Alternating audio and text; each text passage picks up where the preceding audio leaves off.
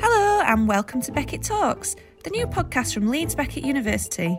In these podcasts, we'll be showcasing our diverse community of students and academics, touching on the important themes that surround universities today.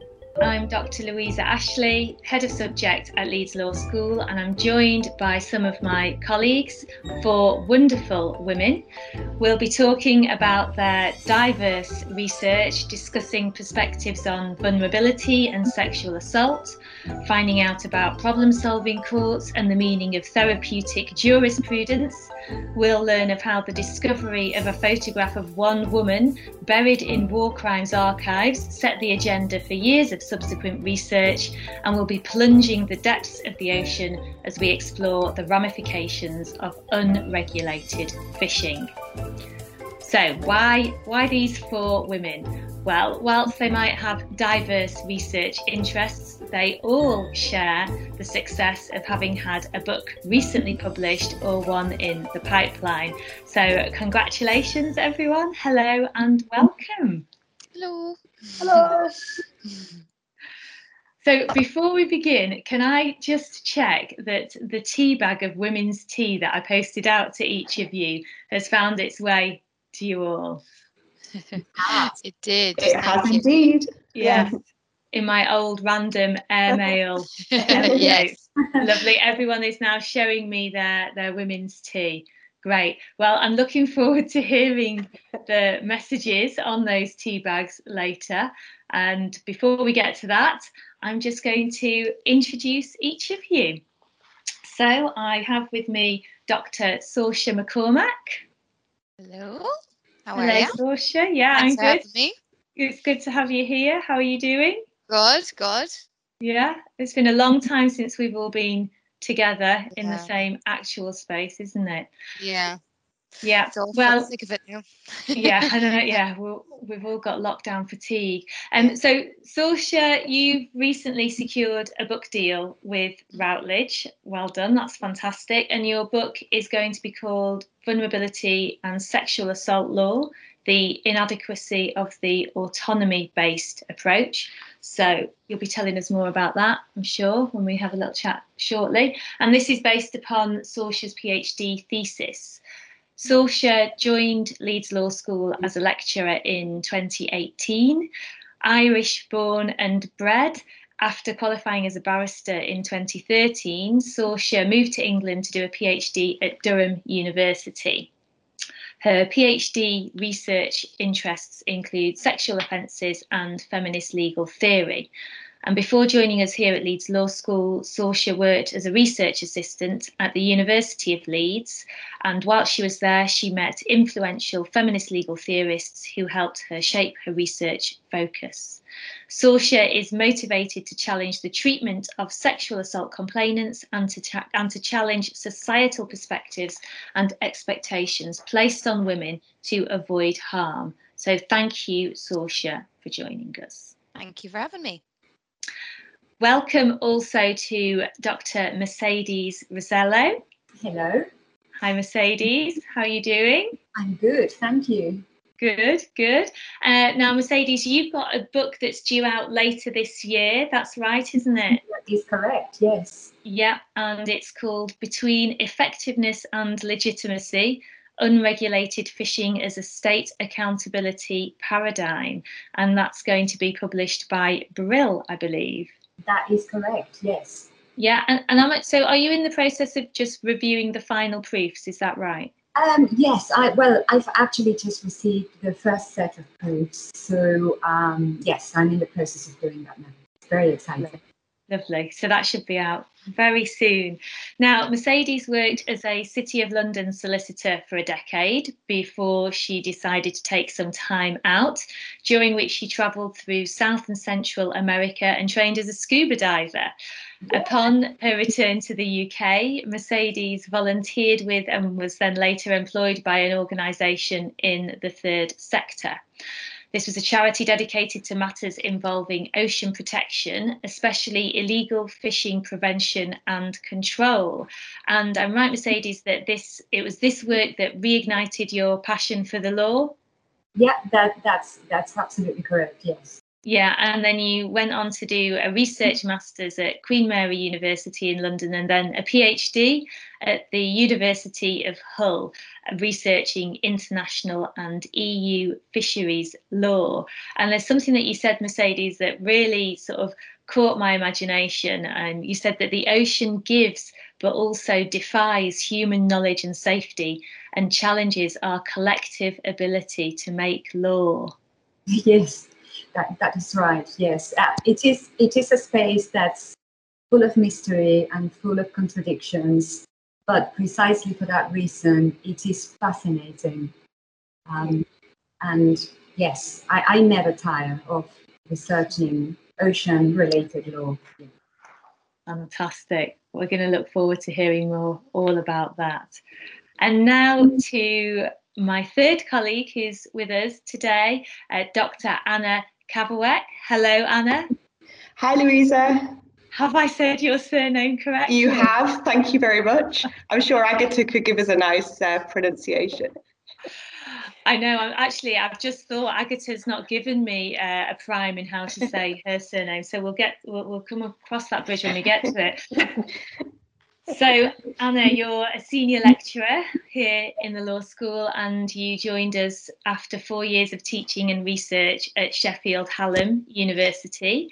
And your research focuses on justice innovation, incu- including therapeutic jurisprudence and problem solving courts. That's right, yeah.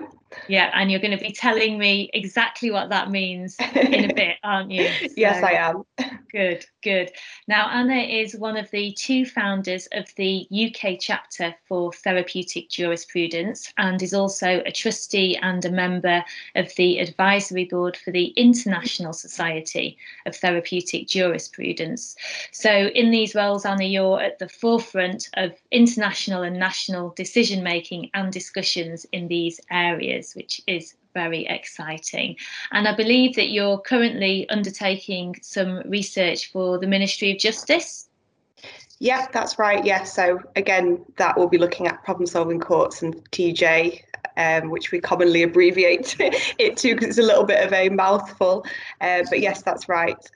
Okay, great. And linking to this, you're part of a specialist working group, and that's uh, founded by the UK Justice Innovation Centre, and you're working very closely with key personnel in establishing these new problem solving courts.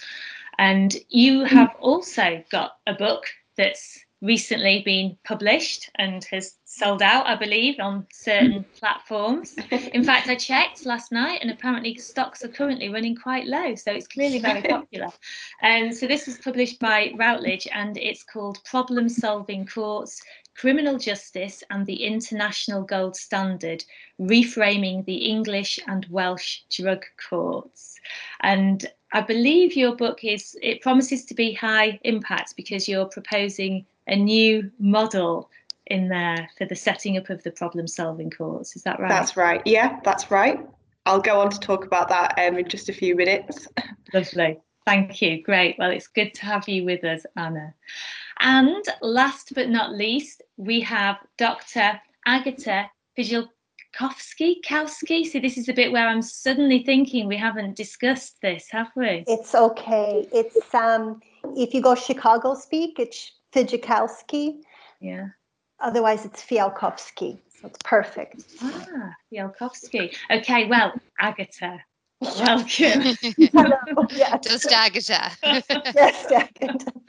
Good to have you here. So, Agata, you're originally from Chicago and you joined the law school in 2019.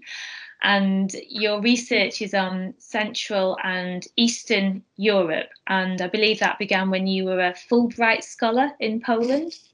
Yep, that's right. Um, yeah, I spent two years in Warsaw as a Fulbright scholar. Yeah. Fantastic. And your writing is broadly in the area of transitional justice. And Agata adopts what, what she's described as an indisputable interdisciplinary approach, which Mm. I'm hoping you're going to tell us more about. So at the moment, Agata's working on her next monograph, which is a book titled Law, Visual Culture and the Show Trial. And at the heart of Agata's research is archival work. And it was one day in 2018, Agata, I think, whilst you were buried in the archives at the Institute of National Remembrance in Warsaw, that you mm. came across a photograph that had been taken in the immediate post World War II period. Mm. Uh, and this was of a renowned Polish writer who was, the photograph was of this writer in court, is that right? That's correct. Yeah, it was um, a photograph I stumbled upon of um, Zofia Nałkowska, and uh, she, you know, was a prolific writer. And um, I later learned that um, this photograph of her in court, amongst other lawyers, was part of her work um, in the immediate immediate post World War II period to gather evidence for war crimes trials. It was um, it was a it was a nice find. It was a very rewarding find. Okay, well, I'm going to stay with you, Agata, and just ask you a few questions about about your research, really, okay. before I then move around the virtual room. Okay. So, I believe that it was this photograph that really sort of sparked your interest and you're now investigating the life accounts of the members of the legal team that were involved in gathering the evidence really that, that fed into the war crimes trials in Poland. Is that is that right? Yeah, that, that's right. I mean, um, we don't know that much actually uh, about this Polish Jewish legal team and um, what they did over a remarkable two year period from 1946 to 1948. So this is running in parallel with Nuremberg.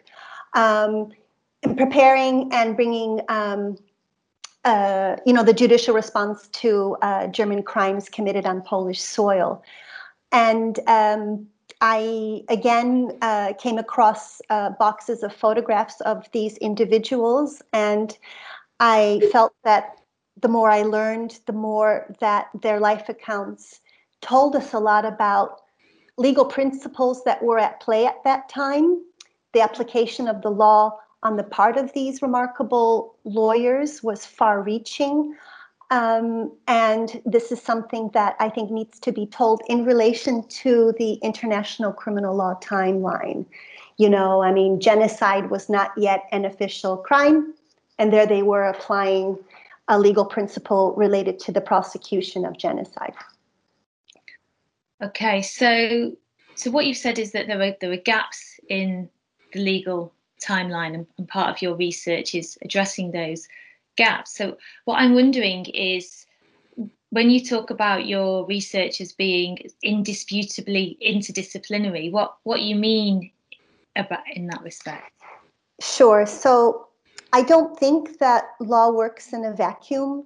Um, I think that it's important to appreciate that we, you know, that law is all around us.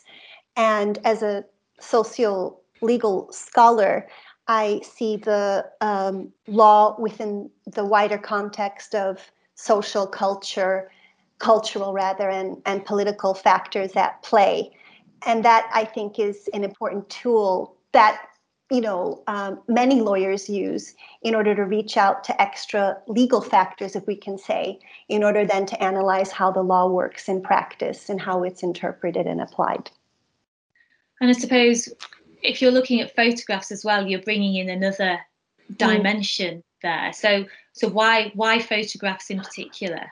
Oh, because they're so wonderful, especially from that time period. But you know, yeah, I mean so in my work, I argue that photographs are an important data uh, source of data. So it's a they complement legal sources. Um, photographs can be read like documents. We know this as lawyers um, in terms of evidence, for example. There's a visual literacy, if I can say, that informs a broader understanding about law, about uh, legal principles. Another way to look at it is like a family album. We read our family album and life accounts. I think that also for, let's say in this respect, international criminal law, there's a legal album, and that we can read these legal biographical accounts um, that are um, relevant to the law also have a very difficult personal dimension because the cases I'm dealing with are dealing with the Holocaust, genocide, and mass atrocities. So these are very important testimonies and accounts that work in a variety of different levels and just shows us how rich law is. And I suppose I'm just thinking whilst you're speaking that photographs speak a universal language, don't they? And yeah. you, you know they, they themselves are quite indisputable, although mm. the way they are read and interpreted will probably vary significantly depending upon who it is that's looking at a particular yeah. photograph. It's fascinating. So Thank you. You're investigating the, the life accounts of, of particular lawyers. Are you are you going to continue this sort of approach to your research and, and look at other life accounts in the future? Um, I'd like to. I don't see myself being deterred from this mission. Um, in particular, just talking about Zofia Nałkowska, it made me think about other the role of other female members of the legal teams, um, and this fits in quite nicely with an ongoing discussion about Nuremberg, and also this could go more widely in relation to other domestic legal teams that were preparing their own war crimes trials at the same time that Poland was. So I'd like to create sort of like a set of questions that I can take with me and you know have a look in terms of you know other case relevant case studies. Okay. So watch this space. Thank you. So I'm I'm going to move now to Mercedes because thinking about photographs as this sort of visual stimulus, um, I always think about the ocean as something that I prefer to look at rather than be in.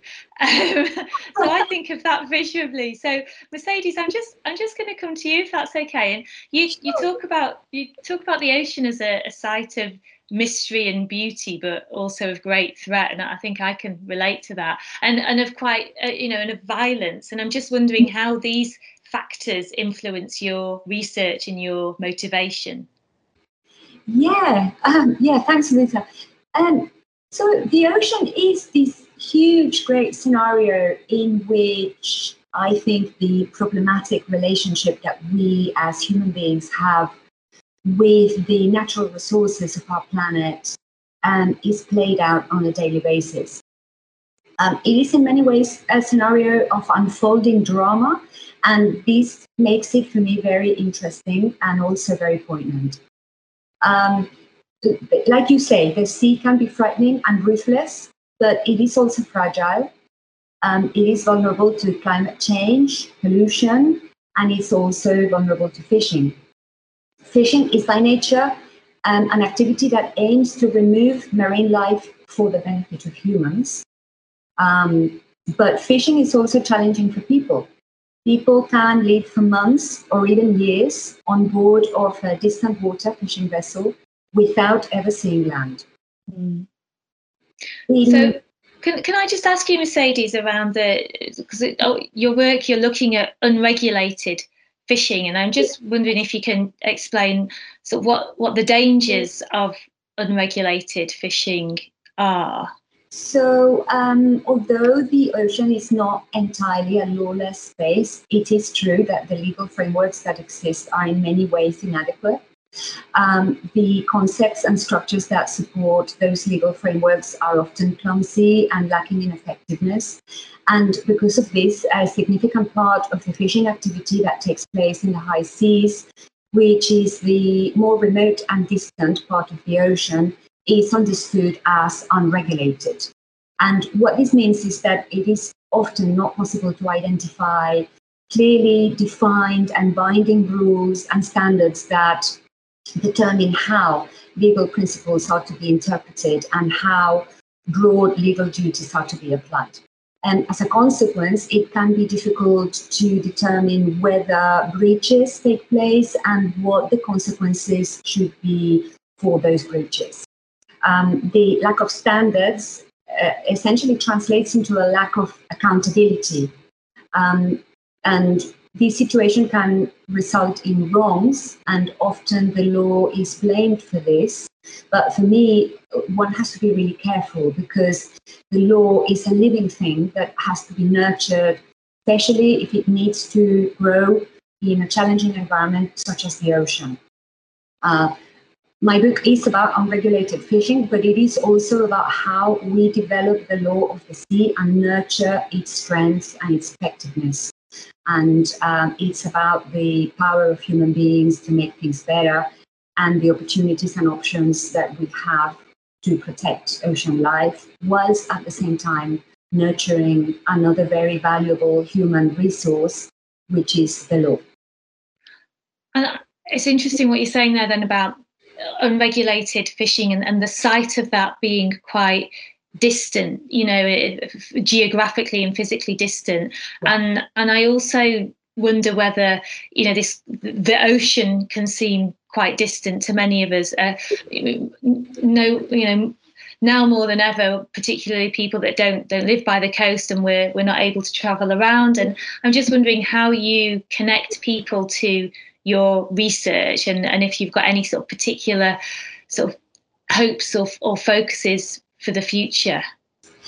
Yeah, so my, my hope for the future mainly is to make a contribution through my research to improving the legal and the regulatory frameworks of the ocean so that we get closer to ensuring sustainable fishing. Um, and and I understand that from land, and especially from a landlocked city like Leeds, the ocean can seem very distant and indeed irrelevant. But I have to say the ocean is not irrelevant and it is very important to all of us, for all of our lives. Um, the ocean and its resources provide food and work security for millions around the world and have a key role in regulating our climate and therefore our well-being. Um, and whenever any of us buys fish or takes a trip to the sea, we should do so with care because the sea, for all its mystery and danger, ultimately looks after us all. Located in one of the UK's largest legal hubs, Leeds Law School is the perfect place to maximise practical experience and available employment opportunities. A law degree is demanding, but it can be extremely rewarding and as a law student, you will learn transferable skills that can open countless doors in your career journey. We offer undergraduate courses like the LLB that have the option to combine law with other subjects, including criminology, business, or finance, and postgraduate courses, including the Graduate Diploma in Law, LLM in Legal Practice, and our LLM in International Business Law. So, whether you're already set to work in the legal profession, looking to change direction, or just keen to challenge yourself, discover more by visiting our website at leedsbeckett.ac.uk forward slash law. So I'm just going to pick up from what Mercedes was saying there about the ocean and how it takes care of us all, and just come to you, Anna, because your your book and your work is about problem solving courts and your research relates to therapeutic jurisprudence. And I'm just wondering about those concepts and if you could tell us a little bit, what are problem solving courts what is therapeutic jurisprudence? Yeah i mean i had those those same questions a few years ago when i started my research. They're quite um, kind of interesting um, concepts i suppose. Um, but problem solving courts are basically an umbrella term that refers to any specialist court that cater for the specialised and specific needs of an offender. So, for instance, we've got domestic violence courts or veteran courts or mental health courts or female only courts. And these specialist courts, as I said, kind of look after the specific needs of that, that given offender. Um, and so really the most the most widely known and pioneering example of the, the problem solving court is the drug the drug court model. And as you've probably kind of gathered, that court specialises in offenders whose uh, crime is fueled by drug addiction.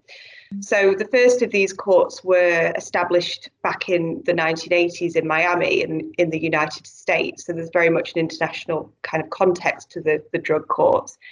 And th- the reason for this was really because the war on drugs had resulted in a quite serious crack cocaine uh, epidemic and the revolving door phenomena was taking place and overburden, overburdening the uh, criminal justice system at that time.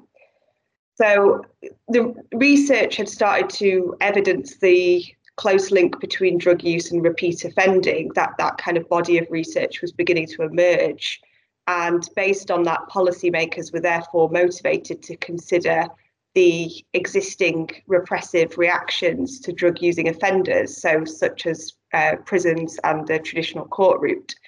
So the, the Miami Drug Court was just an experiment, really, and it aimed to yoke together treatment and criminal justice. And the drug court would become a pathfinder to long term change by tackling underlying addictive behaviours. Uh, this would therefore free up the mainstream criminal justice system by enabling uh, long-term rehabilitation for offenders. So they problem-solving courts represent quite a significant departure away from mainstream jurisprudence um, by recognising that drug addiction is an addictive disorder and punishment fails to, or traditional punishment methods fail to address the root causes of illicit behaviours or drug using behaviours. So the, the problem solving court movement, as I've just explained, really evolved without any particular philosophical um, underpinning in mind. Um, but because it, it took off very uh, in kind of rapid and organic growth, it then required a framework to justify and support its radical departure away from the traditional court process. So it soon started to become um, affiliated with the, the TJ movement, so sorry, just to remind everyone. So when when we're talking about TJ, we're talking about this concept of therapeutic jurisprudence. Yeah. Uh, so yeah. So the the TJ literature or the therapeutic jurisprudence literature has examined how the law can be applied in a way that enhances emotional and rehabilitative and restorative outcomes. So because problem solving courts became these therapeutic vehicles that helped facilitate service user recovery, the shared vision between TJ and the problem solving court movement meant that they kind of um, they kind of linked up and TJ became that that philosophical framework that problem solving courts um, began to adhere to. That's a wonderfully clear explanation. Thanks, Anna. So I'm, I'm just wondering what prompted you then to start research in researching in this particular area? Well, I'm not going to lie, in many ways I did fall into it back in 2015. So back then my PhD supervisor alerted me to the TJ literature. And naturally, upon reading that, I discovered the problem solving court literature. Um, but as a UK researcher, what baffled me was this huge discrepancy between the international and national drug courts. I noticed that there'd been loads of attention given to the international drug courts, with research suggesting that the outcomes were really strong, particularly across primary outcome delivery, like reducing repeat offending and enhancing drug recovery. But the English and Welsh, Welsh drug courts, I noticed, had lagged far behind and they seemed to have faced formid- formidable challenges from what I could see and observe. So one thing that struck me really was the lack of British literature in the area. Um, but I noticed that from the research that was available, six drug courts were alive and they seemed to be well in 2011 when the latest research report was published. And by the time I started doing my research, that, that report was already outdated since that 2011 report, there was not really anything that was said on the British drug court. So we didn't really know if they were still in existence. We didn't know what had happened to them. But what I what I did see that was a series of newspaper articles that had documented that they had informally closed down. But we didn't really know much more than this, and there hadn't been any proper justification from the Ministry of Justice. So I began to ring around these six pilot sites to hear more and I wasn't really left with anything very conclusive. So um, I was particularly kind of fascinated by this, I suppose, because of the the success that had been um, bestowed by the international uh, jurisdictions. So I, I, kind of managed to work out really that there was two left of the six, and I took it upon myself to therefore go and have a visit of these courts. And my bafflement of the area just kind of increased at that point because they presented themselves so differently to how I'd read the international drug courts um, presented themselves um, in the literature. So I, I was visiting these two courts, and during that that time, that kind of initial field work, field work, one of those uh, closed down, which I think is quite telling of the the kind of history in the field. And I was left with just one. So that became the object of my book and doctoral work and I had quite a lot of questions that I wanted to answer that formed became research questions. So um, I knew that drug courts were once in existence in Eng- England and Wales, but now they'd fallen by the wayside. Why? Uh, Manchester Review Court was still uh, in, uh, still alive. It seemed to be going okay, but we didn't really know how okay, how well. And I was just kind of really interested in what had happened to the British drug courts um, and you know what why they'd had such a checkered history in the field really.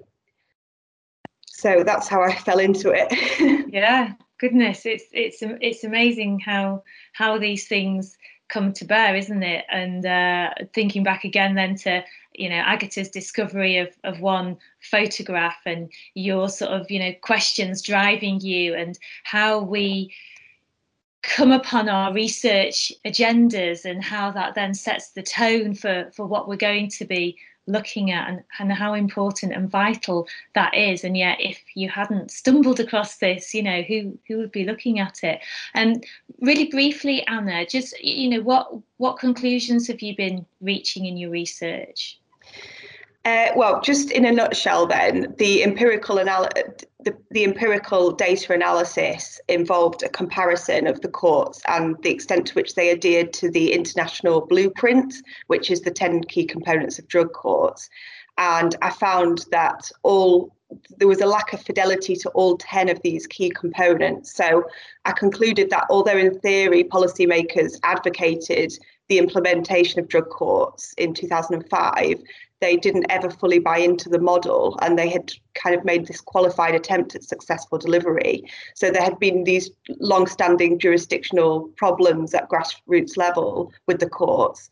Um, and you know this was the reason that I gave um, that I concluded that they had uh, that was the reason that they had failed essentially. So lots of lots of prospects for the future. Brilliant. I will look forward to your your book and reading that. And so Sorcha sat patiently. Hello. Quietly for once. um, so Sorcha, you've very recently secured a book deal, haven't you? And I and I'm just wondering what what is it that you're planning to explore specifically in that piece of work? Yeah, so um, I did just before Christmas. I got the call and it, it set me up for Christmas, and I had a great Christmas after that celebrating. But yeah, I'm looking at the treatment of incapacitated rape complainants and sexual assault complainants and their treatment in law and society and how the law responds to different complainants in different ways. Um, and basically, in essence, what I do is I argue that the law is in fact inadequate as it um, is hierarchical. Uh, in other words, it depends on how much you are to blame for what you did and what happened to you and how the law responds. Uh, and in essence, what I do is I argue that the uh, the theoretical foundations, namely the autonomy based framework, is at the root of the problem. Um, so it the book is going to go deeper than what some other um, academics might have done previously by criticizing the law, suggesting a new definition of consent or capacity, whatever it might be, and go deeper and dig underneath and see what the foundations are and see if they really are the root of the problem here. And so looking at this autonomy framework and seeing if that is the problem. So you've said those two words a couple of times now, autonomy framework. Mm. Uh, what so what do you mean by that? Why is it so, relevant? So, eh, what it, what I mean by that is this idea of liberal, legal, autonomous individual. You might have heard that. Some academics will have heard those terms, or just liberal, um, autonomous individual. And breaking that down into plain English is this notion or this idea that individuals are free, capable, independent this idea that you're either can or you can't you're capable or you're incapable if you don't want to have sex, just say no. You know, just don't walk home alone and you'll be fine. Just tell the person you don't want anything to do with them and it's okay and everything will be fine. But of course, that is it's problematic because it's unrealistic. We're inherently dependent in our nature, in our relationships, we're dependent on everyone. So it's problematic because it's misleading. It is, it creates binaries and groups and others people if you don't fall into this kind of ideal of what we think a human should be or how someone should act. Uh, it creates expectations and how you should respond in different situations, and that therefore influences and creates stereotypes and myths um, and these different expectations of, you know, don't walk home alone, don't wear a short skirt, don't get too drunk, careful who you talk to, careful you send a nude picture of yourself to, all these things. So creates this ideal victim and an ideal response. Uh, and that, of course, is problematic because what happens is if we're basing the law on this same liberal, legal, autonomous framework, and we keep reforming the law based on this same liberal, legal, autonomous framework, nothing will change because it's just dressing something up in more clothes and then oh that doesn't look good let's put something else on and it's still the same outcome. So in essence that is why it is problematic it's misleading and it creates these implications for for society then as well and how we respond both in law and in society. Okay so you've identified the problematic. What what's what's your alternative? Is there one Oh, what's the answer? What's is yeah, there always yeah. has to be an answer? Well, tell me the answer. Tell me the answer now.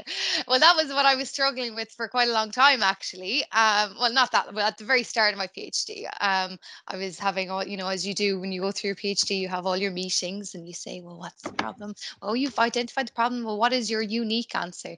And I stumbled across the theory of vulnerability. Uh, I really did genuinely stumbled a bit like Anna, but I was sitting in my old kitchen. I can still see the moment, sit in my kitchen, and I found this theory of vulnerability because I kept saying, This is what's wrong. And I identified all the problems, but I couldn't say why.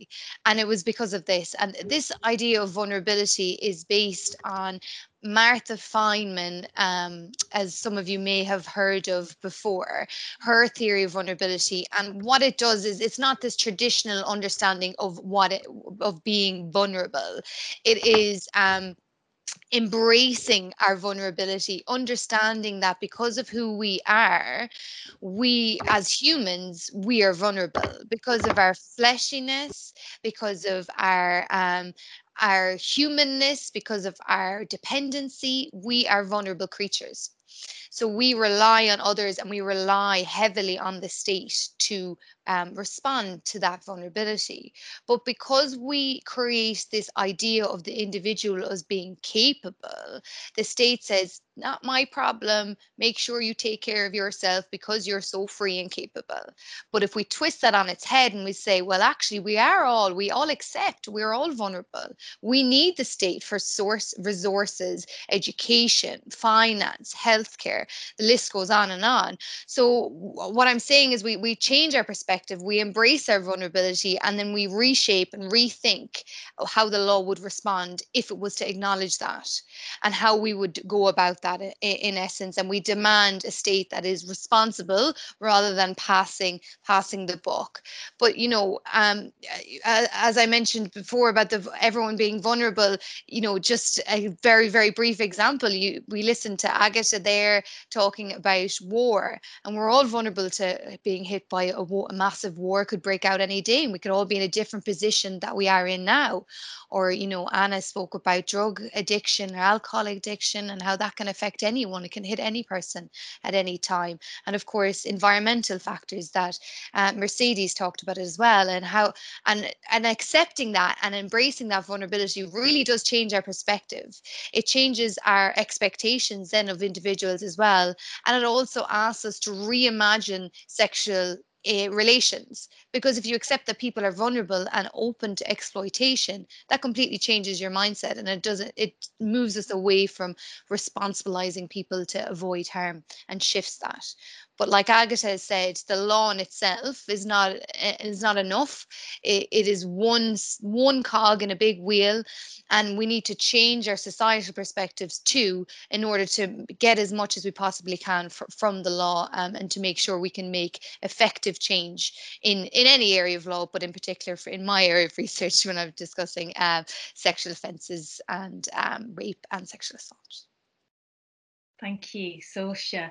So I think that's that again. I keep using this word fascinating, but listening to each of you talking about your research areas and and I think you just captured it really neatly there as well, Sorcha. You know, although these are really diverse areas that you're all writing about and researching and publishing there is there is that connection and the law is a dynamic living concept beast and we constantly strive to identify and question and reframe and remake.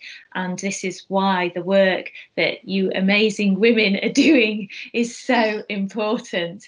So thank you. Now just indulge me for a moment before we come to a close. And I'm really interested to know what the messages are on your women's tea because we are celebrating uh, women in this podcast. And I'm just wondering what messages. So, uh, Agatha, what does yours say? So, my message is beautiful.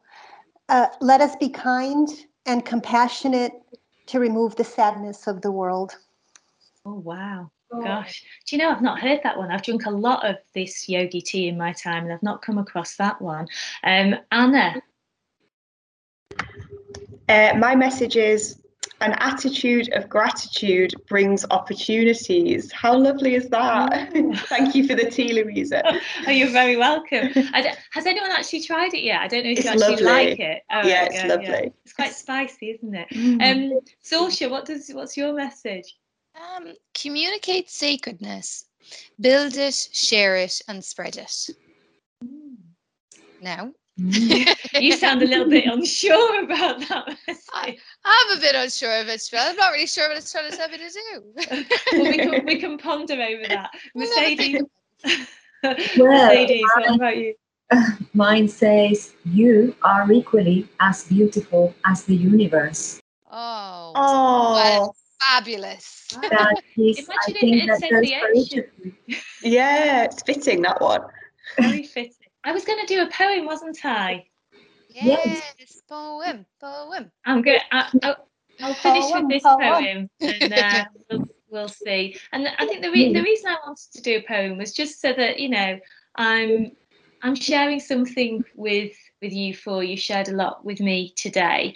And this is a poem that I wrote in 2017 and we were well it well you'll tell from the poem probably the time time of year but a little bit further on getting a bit closer to spring. And it's all about new beginnings. And i think you know celebrating our research and being a woman in at this point in time in the 21st century is is something to um, both cherish but also fight for so it's called green the leaves on the vivid green trees are lush, cupping pregnant buds about to burst their colour forth for us.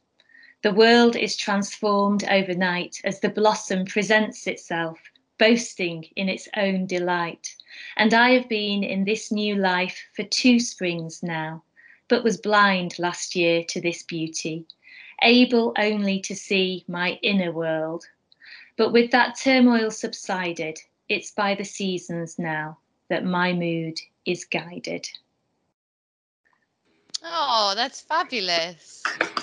Well done. Wow, thank you, Louisa. Oh, it's uh, lovely. It's thank lovely, you. Louisa. It's brilliant. Thank, yeah, thanks everyone. And I, uh, you know, hope you enjoy your women's tea. Thanks for sharing with me today some insights into your research. Good luck with the books, with writing the books, with selling the books, with thinking about the next book.